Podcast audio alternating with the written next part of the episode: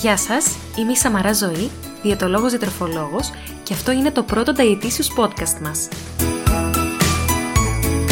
Μία σειρά από σύντομα επεισόδια podcast που θα σας κρατήσουν συντροφιά από 1 έως 24 Δεκεμβρίου. Επειδή τα Χριστούγεννα είναι η αγαπημένη μου γιορτή, αποφάσισα να περάσουμε αυτές τις 24 ημέρες μαζί, μιλώντας για το αγαπημένο μου θέμα, δηλαδή για τη διατροφή.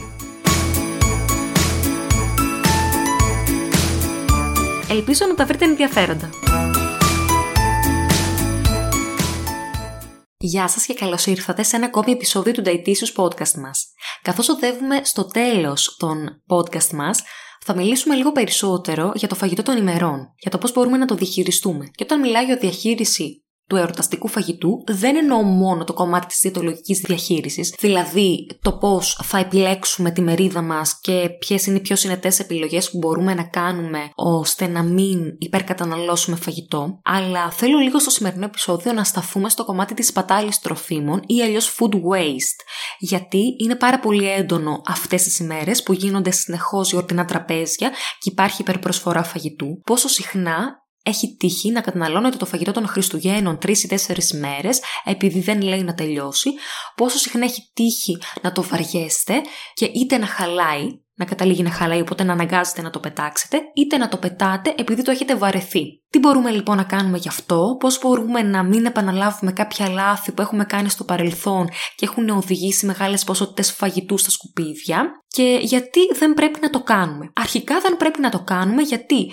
η σπατάλη τροφίμων αφήνει και αυτή το αρνητικό αποτύπωμά της στο περιβάλλον. Δεν θέλουμε καθόλου το food waste γιατί φαίνεται ότι αποτελεί ένα παγκόσμιο πρόβλημα και ένα πρόβλημα που συνεισφέρει και αυτό στην αρνητική κατάσταση που βιώνει το περιβάλλον μας και που την βιώνουμε και εμείς σιγά σιγά. Οπότε, νούμερο ένα, δεν θέλουμε να συμμετέχουμε και εμείς μέσα από αυτό το πολύ απλό πραγματάκι στην αρνητική κατάσταση του περιβάλλοντος. Επίσης φυσικά δεν θέλουμε το food waste γιατί είναι σαν να πετάμε τα χρήματά μας. Γιατί λοιπόν να καταλήξουμε να πετάμε τα χρήματά μας ενώ μπορούμε να προλάβουμε μια τέτοια κατάσταση. Και για να καταλάβετε το, τη μεγάλη σημασία του food waste να σας πω ότι παγκοσμίως το 1 τρίτο του φαγητού απορρίπτεται ενώ ένας στους 7 ανθρώπους παγκοσμίως είναι στα όρια της πείνας. Και αν θέλουμε να μιλήσουμε για την Ελλάδα φαίνεται ότι πετάμε 80 κιλά τροφή στο χρόνο ανά άτομο. Καταλαβαίνετε λίγο αν συλλάβουμε τα νούμερα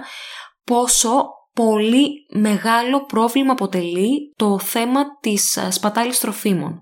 Φαίνεται ότι το 60% των ανθρώπων προσπαθεί να βελτιώσει τη σπατάλη τροφίμων, αλλά είναι λίγοι αυτοί που πραγματικά προσπαθούν ουσιαστικά γι' αυτό. Άρα, βλέποντας την υπερπροσφορά φαγητού αυτές τις ημέρες, μου γεννιέται ένα βασικό ερώτημα.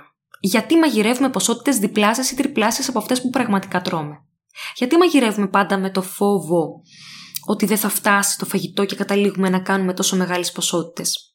Γιατί η ποσότητα φαγητού να καθορίζει το πόσο πλούσιο και γιορτινό είναι ένα γεύμα; Με αυτόν τον τρόπο καταλήγουμε να τρώμε το ίδιο φαγητό, όπως σας είπα στην αρχή, πολλές μέρες στη σειρά ή να τρώμε μεγάλες ποσότητες από ένα φαγητό που υπό άλλες συνθήκες δεν θα το κάναμε.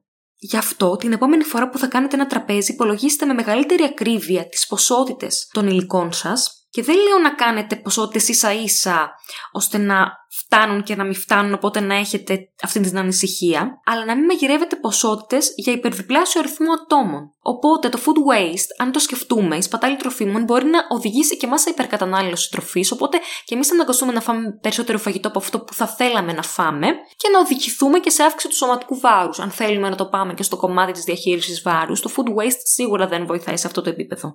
Οπότε, αρχικά θέλουμε να κάνουμε καλύτερο προγραμματισμό των γευμάτων μας και των υλικών μας. Μην σας μένει αντίληψη που είχαμε από τις γιαγιάδες μας ότι πρέπει να μαγειρεύουμε πολύ φαγητό για να φαίνεται πολύ φαγητό στο πιάτο και ότι έχουμε μαγειρέψει 10 φαγητά για να δείξουμε τη φιλοξενία μας και την αξία μας.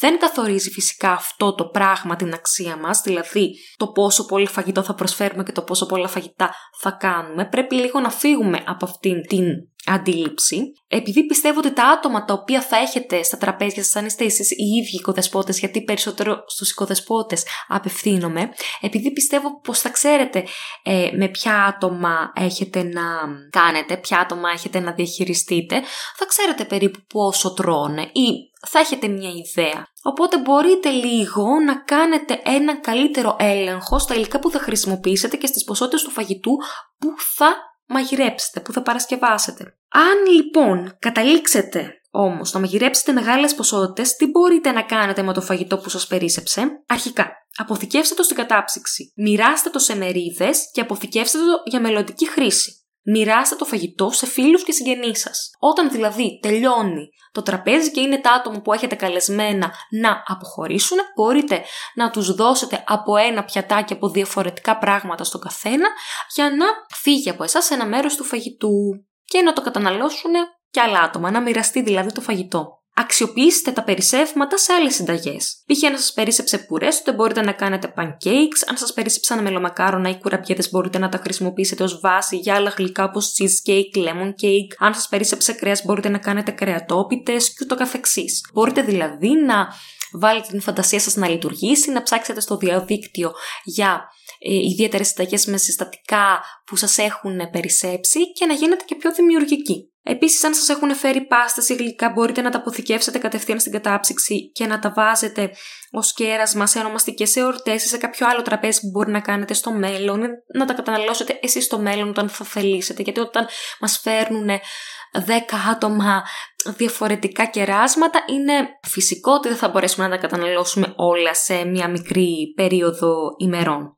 Επίσης, αν δεν χωράει άλλο φαγητό στο ψυγείο σας, εκμεταλλευτείτε τις χαμηλές θερμοκρασίες αυτών των ημερών και τοποθετήστε φαγητό στους εξωτερικούς χώρους του σπιτιού σας για καλύτερη συντήρηση. Και δεν θα σας πω να βάζετε στους εξωτερικούς χώρους, για παράδειγμα στη βεράντα σας, ευάλωτα τρόφιμα όπως είναι για παράδειγμα το κρέας το ψάρι ή οι σάλτσε.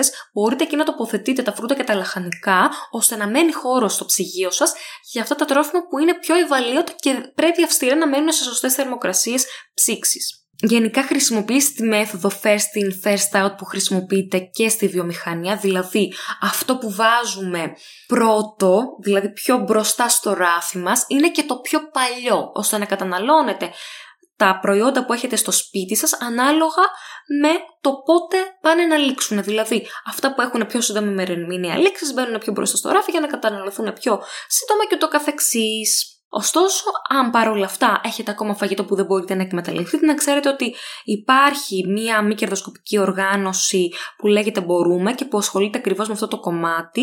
Περισσότερο διαχειρίζεται το κομμάτι της περίσσιας φαγητού από κάποια συνέδρια είτε μεγάλων εταιριών κτλ. Παίρνει δηλαδή τις περισσευάμενες μερίδες και τις μοιράζει σε άτομα τα οποία το έχουν πραγματικά ανάγκη ε, Επίσης, μπορείτε να επικοινωνήσετε και με την ενορία της Εκκλησίας, ε, της εκάστοτε Εκκλησίας, μπορεί ίσως να σας κατευθύνει και σε αυτό το κομμάτι. Αν σας έχετε δηλαδή περισσέψει μεγάλο, μεγάλος όγκος φαγητού και δεν ξέρετε τι να το κάνετε, μπορείτε κάπως έτσι να το διαχειριστείτε.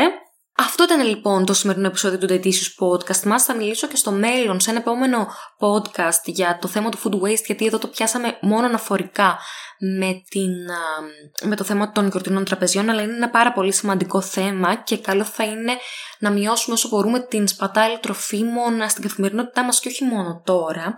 Αυτά είναι κάποια απλά tricks που σας είπα και μπορούμε να τα εφαρμόσουμε και στην καθημερινότητά μας.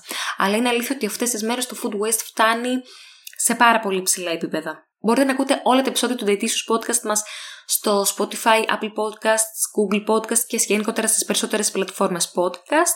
Μπορείτε να με βρίσκετε στο Instagram στο παπάκι Daitisius κάτω παύλα Sam και εμείς θα τα πούμε αύριο με ένα επόμενο επεισόδιο στο Daitisius Podcast μας. Γεια σας!